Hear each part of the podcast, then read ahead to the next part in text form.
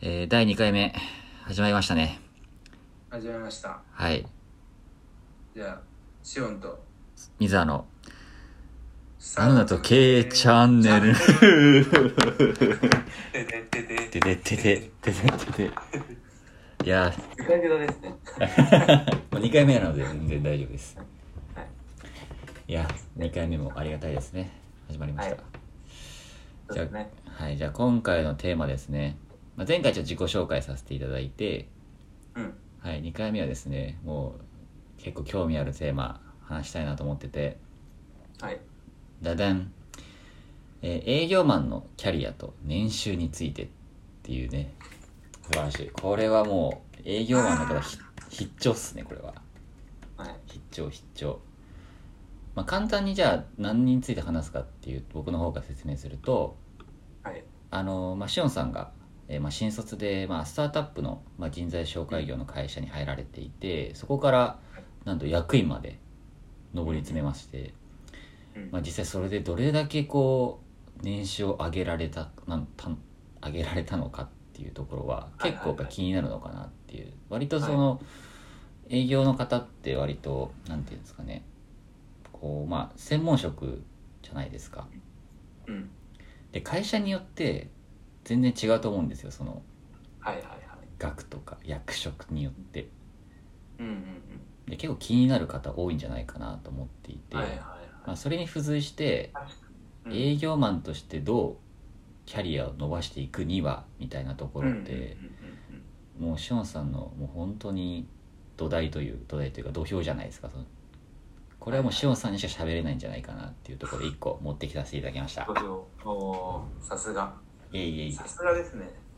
やこうあんまこう年収ってやつだとちょっとあんまりこうね2回目でそれかいみたいな なるかもしれないですけどもう興味あるんじゃないかなっていうやっぱり聞く人はやっぱ数字はねあの解釈の違いが出ないですからねいやそうなんですよ紛れもない事実ですからねこ数字の1は誰にとっても1だっていううはいやっぱそれはすごく大きいですはいまあさすがにちょっと塩さんだけそれについて喋るなら申し訳ないんで僕もちょっと話そうかなと思ってますそれに関してはさ すが水葉の年収チャン ネル水原ね就職ねまあ一旦その正社あ前提として一応正社員までのっていうところだけじゃあくくりではい話しましょうん、そうですね。うはいどうしましょわかりましなるたう。わかりました。はいお願いしますはいまず一じゃあそう新ですね。はい。新卒入った会社ですよねこれこれ会社名って大丈夫なんですか、会社名で大丈夫ですあ。本当ですか、はいシオンさんが一社目に入られたのがあそこさん、はい株式会社アイデンティティさんっていうところですねあ、そうですね。はい。はい株式会社アイデンティティという会社で。当時ですね、入社した時は、4期目だったかな。多分お4期目おおでもまあまあ4期目だった、まあ、なんで、スタートアップ、ベンチャーというのか、ベンチャー企業というのか、うん、まあ、そうですね。で、えっ、と、割と、ハックし、結構した、でき、ハックしてるパターンというか、結構珍しいパターンかなと思いますね。はいはい一応、まあ、まずその練習がどれだけアップしたのかで言うと、おお気になるいそのたすちょちょっと僕の記憶があれなんで曖昧なんですけど最初確かえっ、ー、とね16万5千円とかそんなもんだったと思うんですよ、マジっすかはい、え結構手取りでですか年収でえっと月月額面でですかいや手取りだったかなへえ19万とか1819万とかだったかなあじゃあ保険とかもろもろ引かれた手取りがうんってことですよね、うんうんそうですね多分もっと低かったかもしれないですけどへえちょっと、その、3回目以降で、ちょっと、あの、当時の雇用契約書があれば、ちょっと引っ張り出して。まあでも本当、20万来てたのは間違いないですね。えー、じゃあ年収ベースで言ったら300え、300いってないですよ。あなん言でってないか220万とか、えでも200手取りでってことですよねとかじゃないですか。ああなるほどなるほど20万で240万ですよね。ボーナスとかはなかったんで、一応なんか後半、あのー、1年目だったか2年目だったかあれですけど、インセンティブはついてつく制度だったんで、もう厳密に言うと年収で言うと、200あのだんだんだんだん出てたのかもしれないですけど、後半とかから。なるほどなるほどその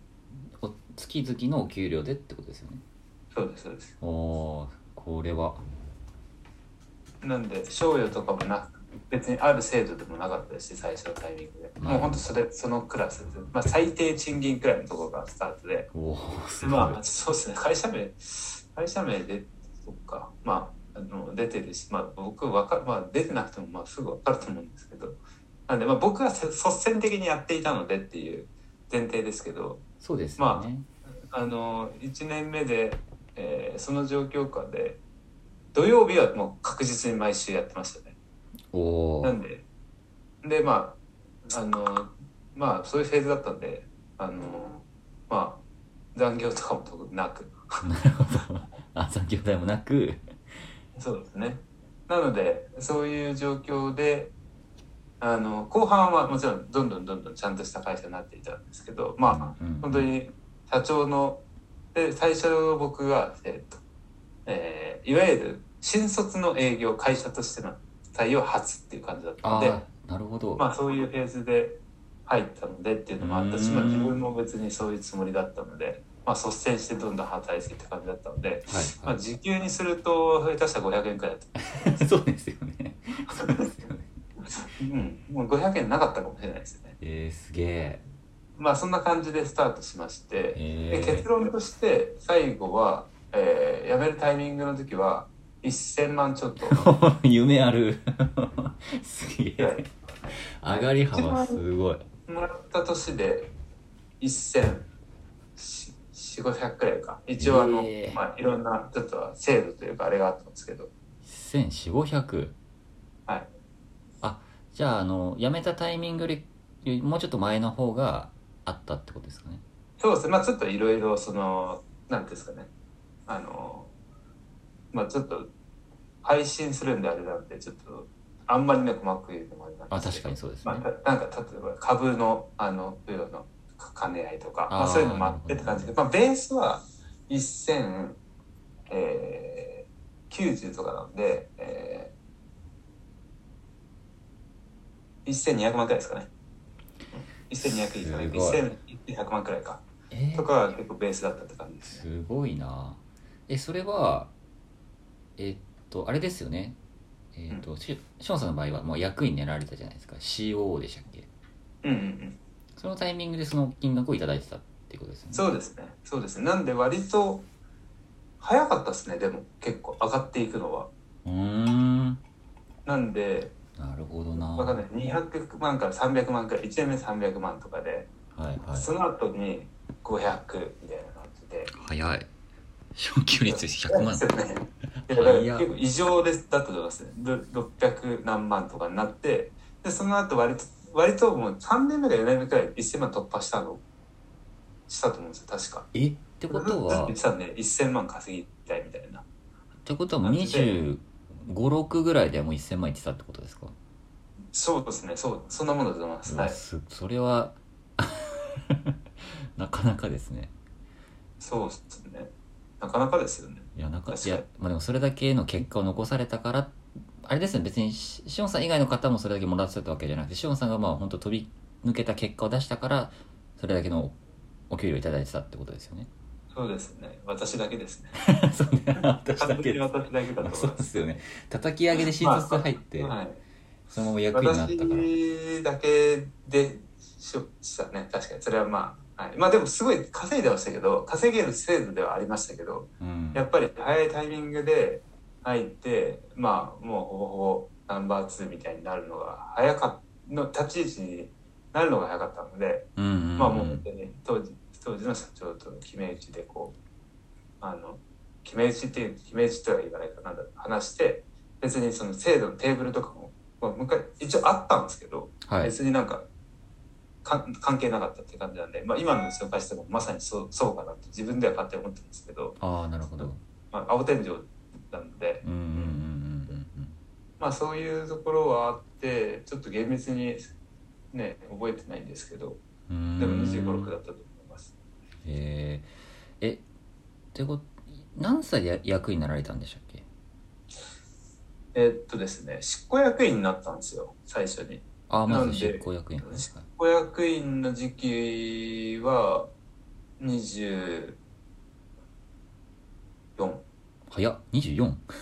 20え22、34。3年目だったと思います。まあでも25とかですよねうんそれでも4、5くらいじゃないですか。早っで、その後、7年いたんだから、えー、2年やったんで、5年目とかじゃないですか。その後2年くらい経って鳥島へ行くって方だと思います。うわすごいねじゃあもうに28、うん89までいらっしゃったんですよね20、 8でしたっそう。最近記憶がわかんないですよね。けでも7年いたってことは29ってことでですよね7年間いらっしゃったってことはまだ、はい。ですよ、29ですよね。ですよね、はい。でちょうど僕の年までいたってことですよねはい。今あ、そうです。あ、そっか。8年、だからそうですね。そうだと思います。あれ、寺島さんと誕生日をしてもらったの30の時だったと思うんで、確あか。そうですすね確かに確かでにすよね。なんで29ですね。はい。そっかいやこれはすごいですねなんかスタートアップだからそこまで上がるっていうのもきっとありますよねこれがもし大手の例えば具体名挙げるとリクルートとか、うんそういうところだとそこまでいけないですよ256で1000万あの、絶対にいけないと絶対いけないですよね絶対にいけないと思います。なので、それは一個の、もしかしたら再現性のあるハックとしては、まあ自分でだからもう限りなく起業してるに近いは近いですよね。ああもあのせ状況としては。もちろん、はだいはかいはいら、すでも起業してるのとは当然違うので、ううんうんうんなので、できたばっ、まあ、できたばっかりでもなかったんですけど、かつ、あの、実力差差も年齢差も20くらい離れていたと思うんで、うんうんうんうんあの社長と。なのでそういうこういろんなことが兼ね合いが重なってできたその今考えたらすごいハックの仕方だったなと思いますね。全然そ当時は考えてなかったですけど。いやでも誰にでもできることじゃないっていうのもそうですし、まあ、さっきのそのなんていうんですかねどうやってそこまで上り詰めたのかって結構気になると思うんですよ他の方って、はいはいなんか意識してたこととかあるんですかそのもちろんその多分起業もうその時から起業するっていう思いあったと思うんですけどそうですね。でも、まあ確かに僕一応入社の時に、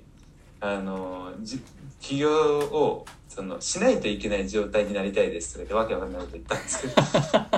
ど、周りの人が求められるんで、自分がやりたいっていうよりかは、周りの人になんか、もうややらないとダメっていう状況になって起業するのがそうですみたいはいなはいはい、感じでは言ってて、うん、まあそれでそうですねなったんですけどなんかまあ時代とやっぱ今最近本当そぐわないなとは思うんですけど、うんうんうん一番のポイントははい時間だと思います時正間直あー費やした時間ですねあーどれだけ量量ってことですかそうですねうん物量量の多さっていうのがあの一番誇れるところ多分そこだと思いますねいやでもそれは多分22から29、まあ30くらいまではいで仕事に費やした量時間っていうのは多分僕はあの周りの人でトップな自信はありますねえーはえい具体その割具体で言うとその月どれくらい働かれてたんですかじゃあその時 はあー月月だとちょっとまず一番のピークは365日中会社に行ったっていう日が360日くらいありましたねすげえ一番ピークの時はそれくらいい行ったと思いますね多分ええいやもうほうんち行ってたんでどっちもえ5で日しえ5日も休んだかなってくらいですけどねその年はあじゃあもうほぼ土日も働く日も全然あったってことですもんねだ1ヶいやも月毎むし日ろベースです。あベースで、なんか日曜日だけ、ちょっと、だ土曜日と日曜日は朝9時とか10時修行じゃないですか。うんが、ちょっと遅いみたいな。午後、午後から入行くみたいな。ああなるほどですねで、まあ、でも夜はもう土曜日とかも遅かったですね。当時は。ああ9時、10時までやってましたし。ええあまあそうですねエージェント業だとなおさらこう連絡が来たりとかありますもんねこそうですね。でもなんか、2種類あって仕事でも。今でもまあそうなんですけど、do する、その、実行するみたいな。うはいことの仕事っていうのは平日に当然かつ効率よくやらないといけないと思うんですよ。はい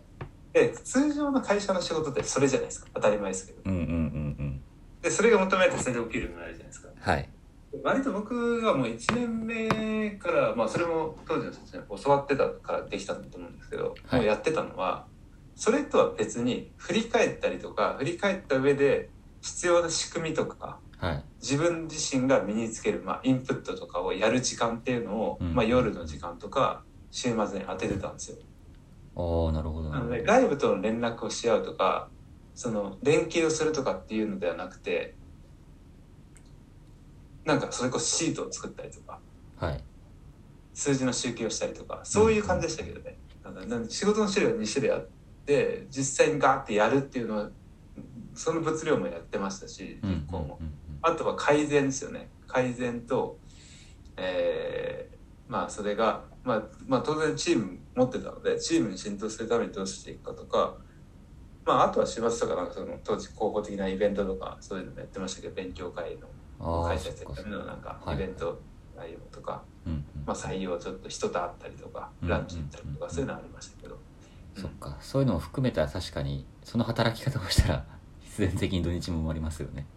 そうですね。あーすごいでもまあ、そうですね。今日のテーマで言うと、まあ僕のこ感覚で言うとそこなんですけど、じゃあ全員が物量やれば、ぜそうなるかって言うと、多分そんなことはないなとは思っていて、はいうーん、その物量、物量をやるっていうプライオリティって、えっと、トップじゃないなと僕は思ってるんですよ。はい時間をいっぱいやるみたいなのは。はいなんか必然っていうか手段だと思うんですよそれは。っうんうんて思えるかどうかが結構大事だと思っててうんう、んうん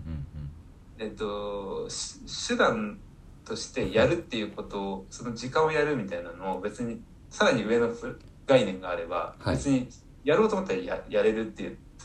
まあこれも体力とか人によって違うと思うんですけどうんはい僕なんかでは割とそれができるタイプだったんでうんだからプライオリティトップに何を持ってくるかだと思うんですけど、うんうんうん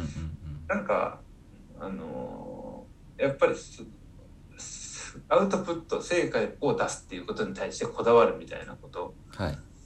がトップだったんで時間をやるとかは必然的にそうなったって感じでしたねうーん向き合う向き合うみたいな向き合わさせられましたし、うんうんうんで自分も向き合うことが目をそらしても意味がないっていうのは分かってたんで、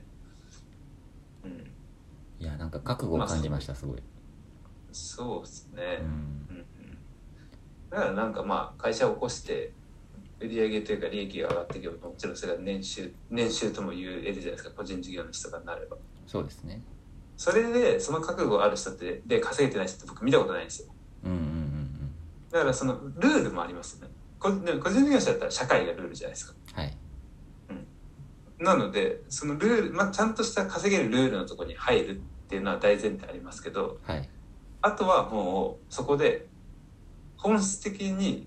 まあ、お金を払う人がいるのではいビジネスってはいその人にとって必要と思ってるものが提供できてるかっていうことをうんうんに、まあ、めちゃくちゃこだわってう、んうんできているかできてないかできてなければできてるようにそれこそそれを改善してって短期大会で回してっていうのをはいあのややり続けるっていうことをやったらまあそうですねあんまり、はい、ちょっと難しいですけどね配信なんでどこまで言っていいのかみたいなとこ難しいですけど そうですね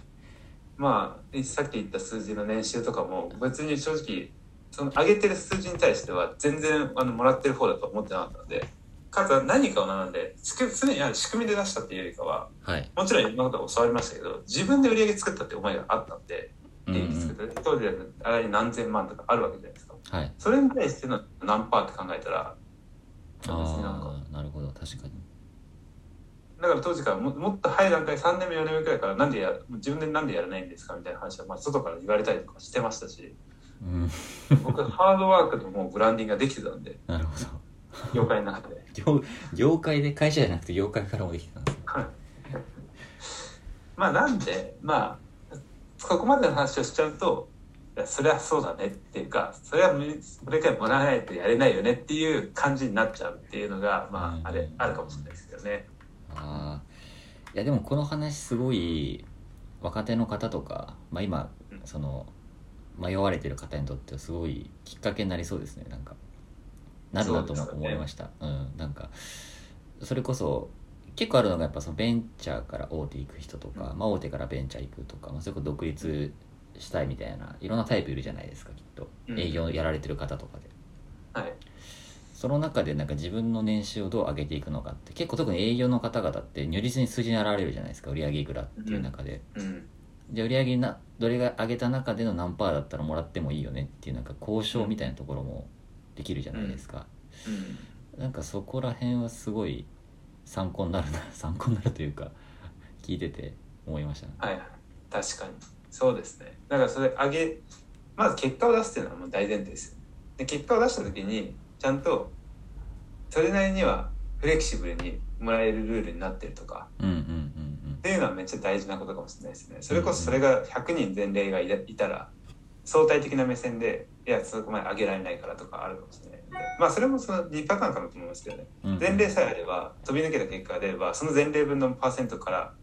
例えばインセンティブフルコフルコミッション50%だったら、はいい、きなりそれが10%になるわけがないのでうんうんうん理不尽なことも起きにくいっていう前例はありますけどうんうんうんまあなかなかやっぱりねあの特に日本の会社だとこういうものって作りにくいので、まあ、保険会社のあの営業さんあのフリーの営業さんとかはもう本当にそれに近い形になると思いますけど、はいうん、確かにまあそれのやりたいこととのズレもあったりするのでそういう意味だと割と早い段階の規模に入って結果を出せば出すっていうこと がハックの方法かもしじゃああれですね本当に企業願望が本当にあるような方はとりあえずスタートアップに行って結果を出して年収を上げて、で周りから認められてから出るといいなってまあシオンさんをロールモデルにした場合はれないああそうですねうん、うん逆に言うとなんかいきなり大手に入った営業の方はいはいだと今の話ってちょっと難しいですよねどうなんですかねどうなんですかね僕周り一社目で大きい会社で営業やってた人ってあんまいないんですよねうん、なんか僕のイメージだとそのままその多分例えばまあリクルートだったらうんそのままマネージャーまで行って、まあ、なんかエリアマネージャーまで行ってみたいなのが多いのかなっていう気がしていて、なんか独立っていう手段を取る方まあリクルートって割と起業家も多いですけど、うんまあ軽有な相対的に見たら少ないのかなってうなんんだかんだこう美味しい蜜を吸って こうはい起業する人ってあんま実は意外と多くないんじゃないかなみたいな。そうですね。まあ、それは確かに難しいところは結構あって、まあ、タイバイデンさんとか、まあ、リクルーターとか、まあ、い、い、いえっ、と、一社目でっていうのは、まあ、遠い人とかいたりとかはしますけど、そもそも営業職じゃなかったりする人とかもいて、うんうんうんまあ、それ起業してもなんか、なんか泥臭く稼ぐみたいなところの体制がついてる、つくのかっていうと、まあ、ちょっとわかんないなと思いますね。逆に僕の友人ですごいうまく、今は多分本当に1500万回稼いでる人いるんですけど、はいこの間って。そのパターンで言うと、やっぱり一社目そうだったんですよね。ベンチャー。ベンチャーというか、もう、なんていうんですか、ある意味中小企業というか、はいあの、社長の人、もう、あの、トップダウン、絶対的な支配者がいて、はいその人のもとで、まあ、いわゆる労基とか、社会的なことで言うと圧倒的な理不尽な環境っていう、なるほどそういうことでも通用しないっていう環境でやってたんですよ、彼も。おおでそれでえっとその彼はコンコンサルティングあの貿易コンサルみたいなことをやってる会社だったんですけどーはい商社みたいななんおかー買い付けてはいはいでそれこそ圧倒的に年齢一回りくらい上の社長さんの会社で入ってみたいな、うん明日明日ベトナム行ってみたい な金曜日の夜に行ってみたいな明日からベトナムだからみたいな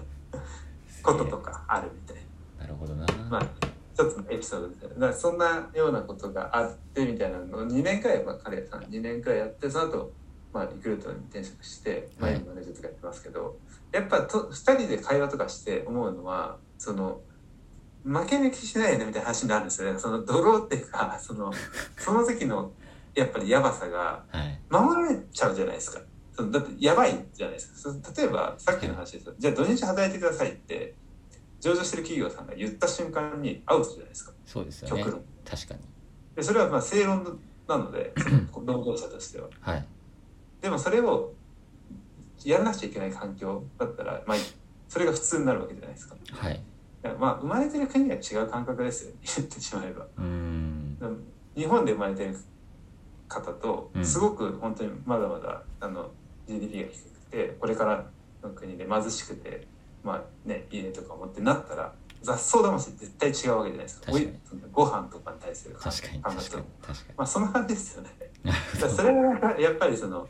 そのマラソン選手でケニアの選手に勝てないとか、うーんカメルあの何でしたっけあのボルトの国とかあると思うんですけどはいはい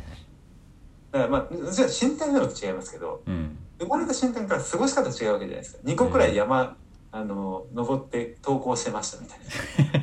な確かに通勤に歩いて1時間かかりますみたいな国とかあるじゃないですか、はいはいあるじゃあないりでますすかね通勤といううかん通学とか、なんかそれで心配能力が鍛えられましたってはい勝てないじゃないですかも無う理そのです選ね手に。うんみたいな感じはありますよね。だから、ちゃんと整備された会社に行っちゃうと、うんまあ別にそれ正しいですけど、はい残業代が出ないとか、はい残業って言われたブラック企業だみたいうなんうん話になって、その感覚で戦うと、まあ、やっぱ成果なんで結局あの年収とかはい成果が出ればって成果に対してでその感覚ってない方が極論いいんではい言っちゃえば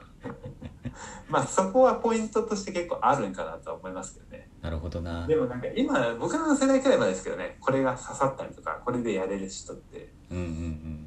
だささ今3230前半の方々だったらくらいまではそういう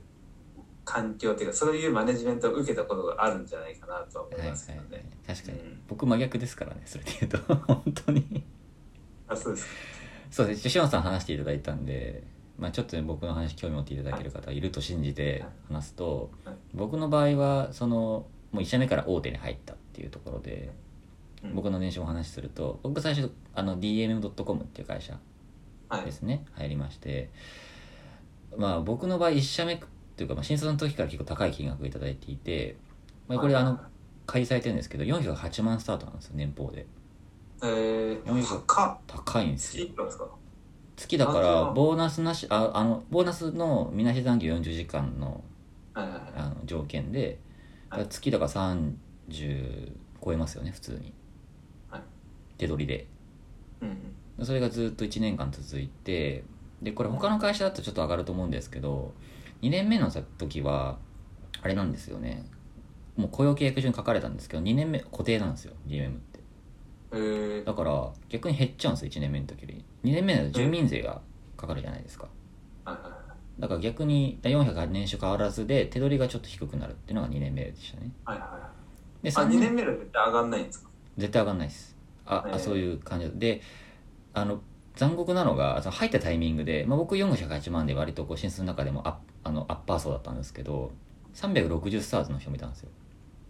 ほうほう同じ会社で同じ会社であの東京勤務でで金沢支社金沢にも支社があるんで金沢にも部署あのあるんですけどはい金沢はもっと低いんですよはいはいはだから新卒の中でも全然こうひどいと50万以上差があるとかざらにあったんですよいうんでただ固定は一緒ですね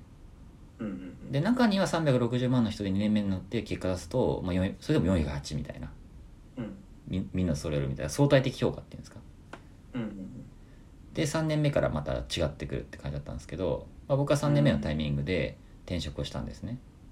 はいはいはいで転職して、まあ、LINE っていう会社に入って、まあ、そこでまあしおさんとも出会ったんですけど、はいはい LINE の時はあの年俸交渉で上げたんですよまずガンってはい550ぐらい上げて はいはい嘘ついて550上げたんですか550 550はい550万ぐらいですねインセンティブ込みでは上げいてすごい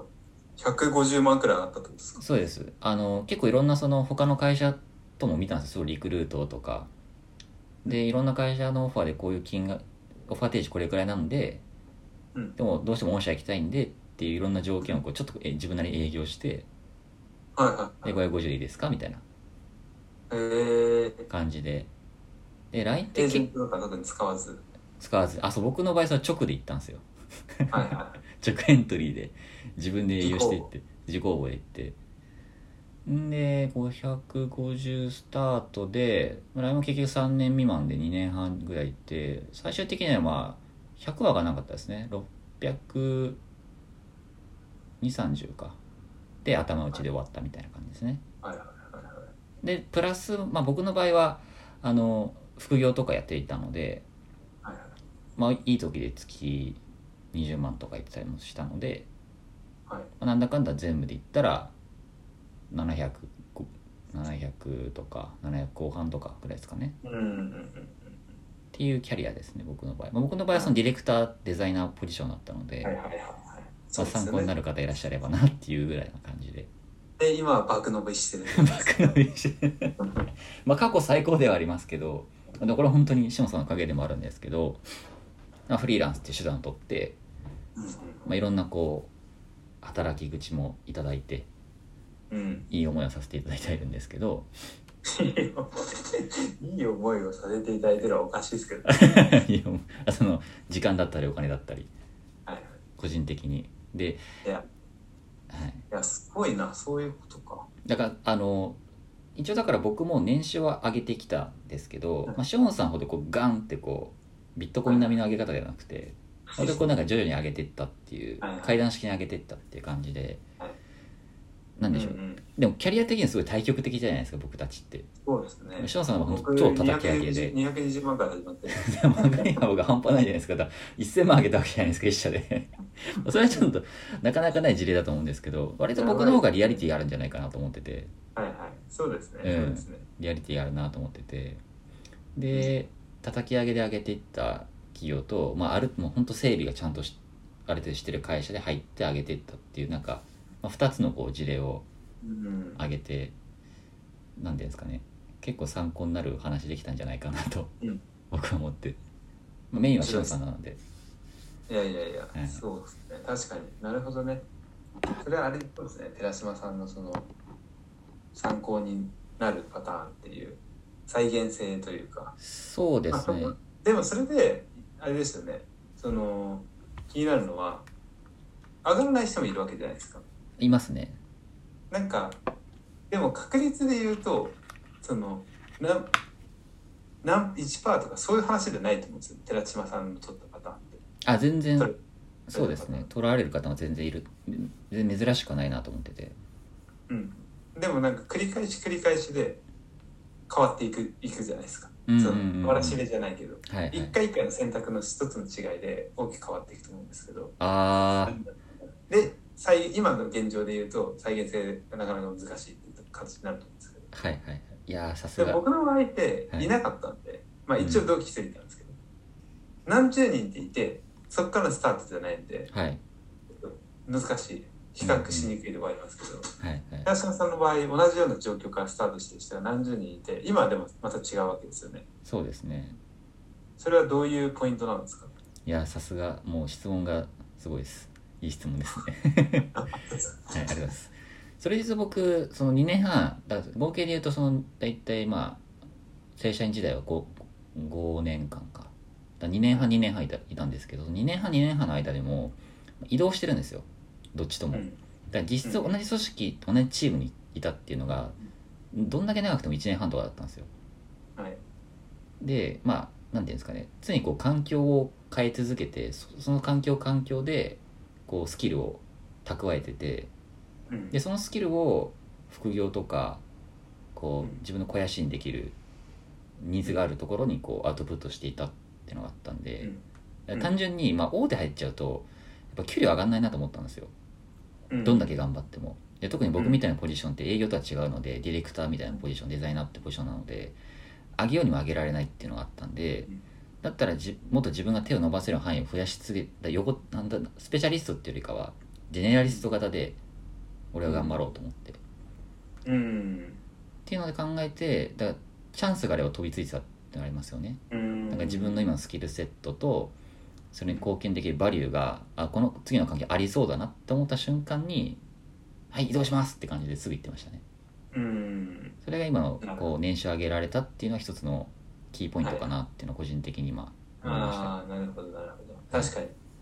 あ、結局チャンスをつかむ力みたいなところですよねい、やそうなんですよねそのチャンスをチャンスと思えるかどうかっていうのをちょっと僕的に思ってて、はいはいはい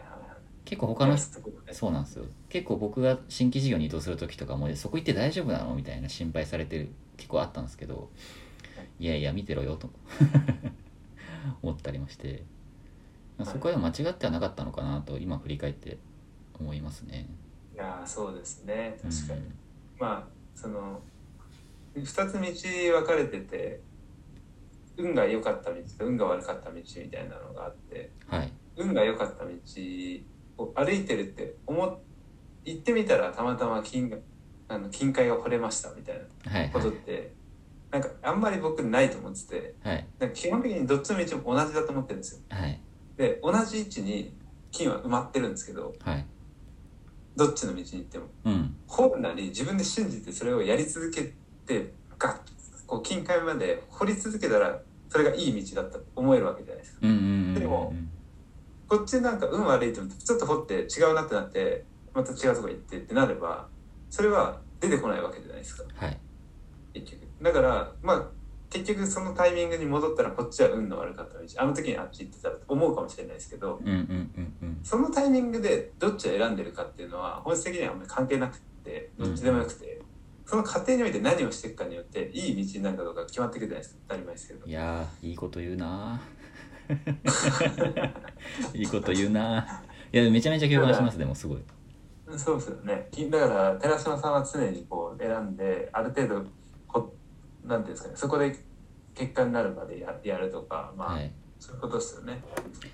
まあ、ただ僕の場合は何だろうこうチャンスがあったら飛びついてたってのもあって、まあ、金塊を掘り続けたかって言われるとちょっと違いますね翔さんと違うのはうん新しい金塊がありそうだなっていうところをこう転々としてききてるキうャんキャリアといううか、んうんうんまたそこはちょっと違う、まあ、翔さんでいうとこう王道のところ行ってて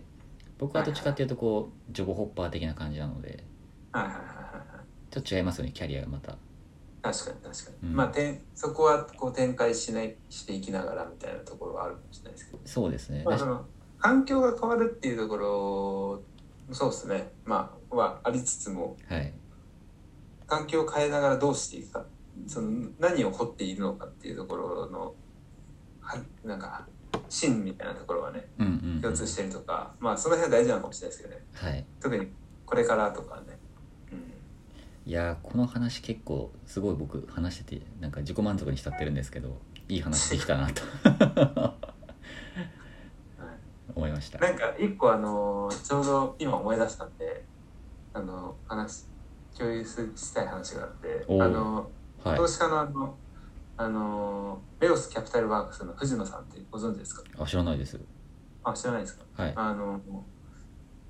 すごい投資界ではもう有名なあのファンドマネージャーの方では経い営者でもある方なんですけど、その方が言ってたこと言ってた話であの運のいい人と悪い人みたいなのおおの違いはいがあって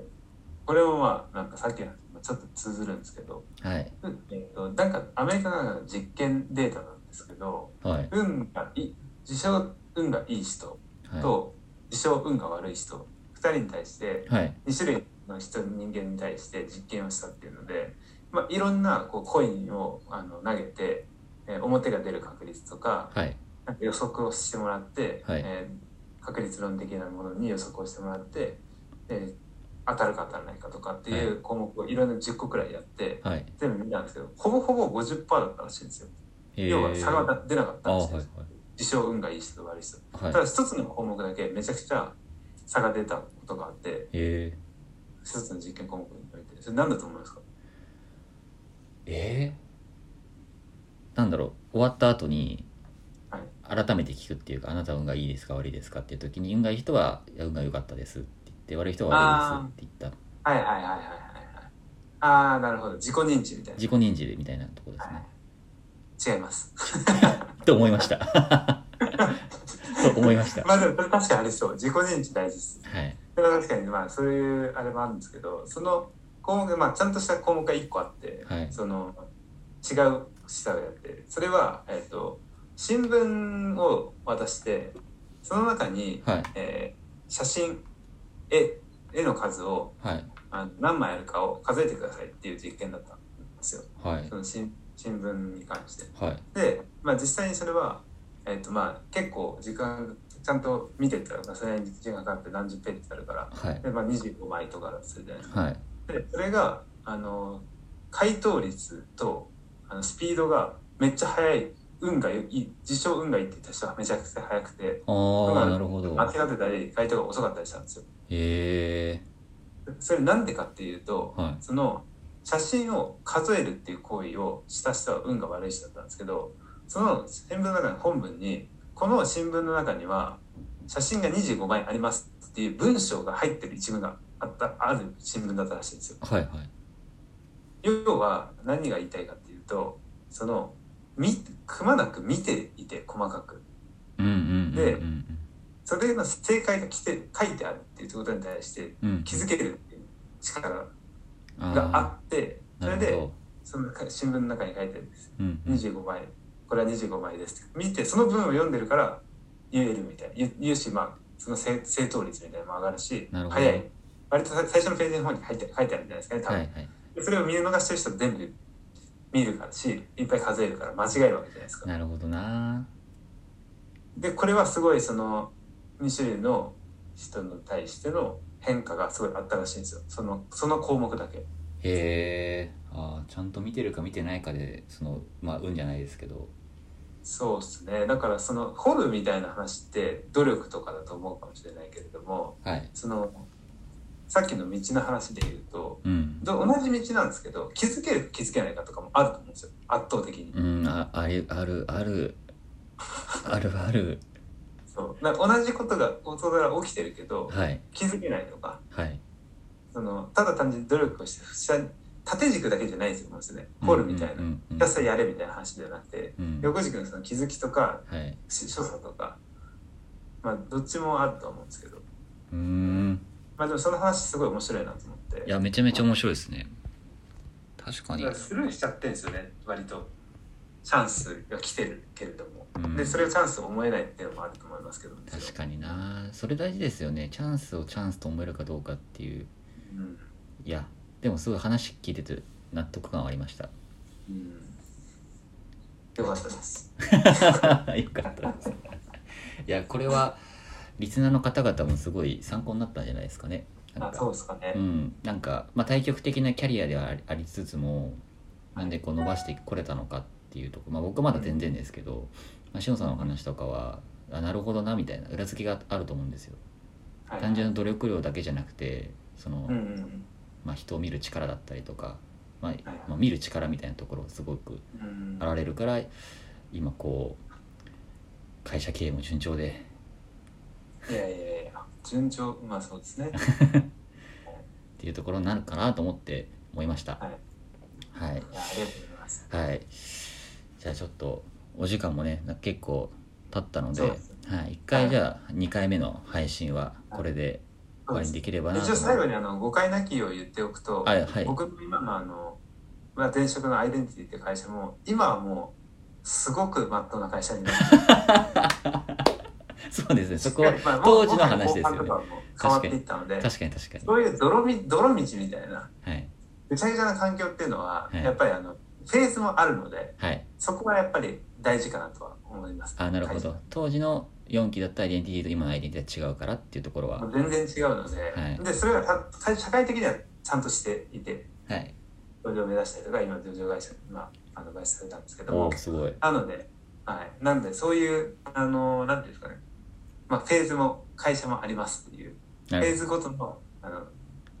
状況がありますっていうところなのでほどうんうんうんうんそこがポイントかなと思います確かにタイミングです ねはいそうですねそれはちょっと一応言っておかないとあの名誉もあります確かにそうありがとうございます はい締めるところだった わかりましたじゃあまはいた第3回お楽しみいただけたらなと思っておりますあはいありがとうございますはいご清聴ありがとうございましたはい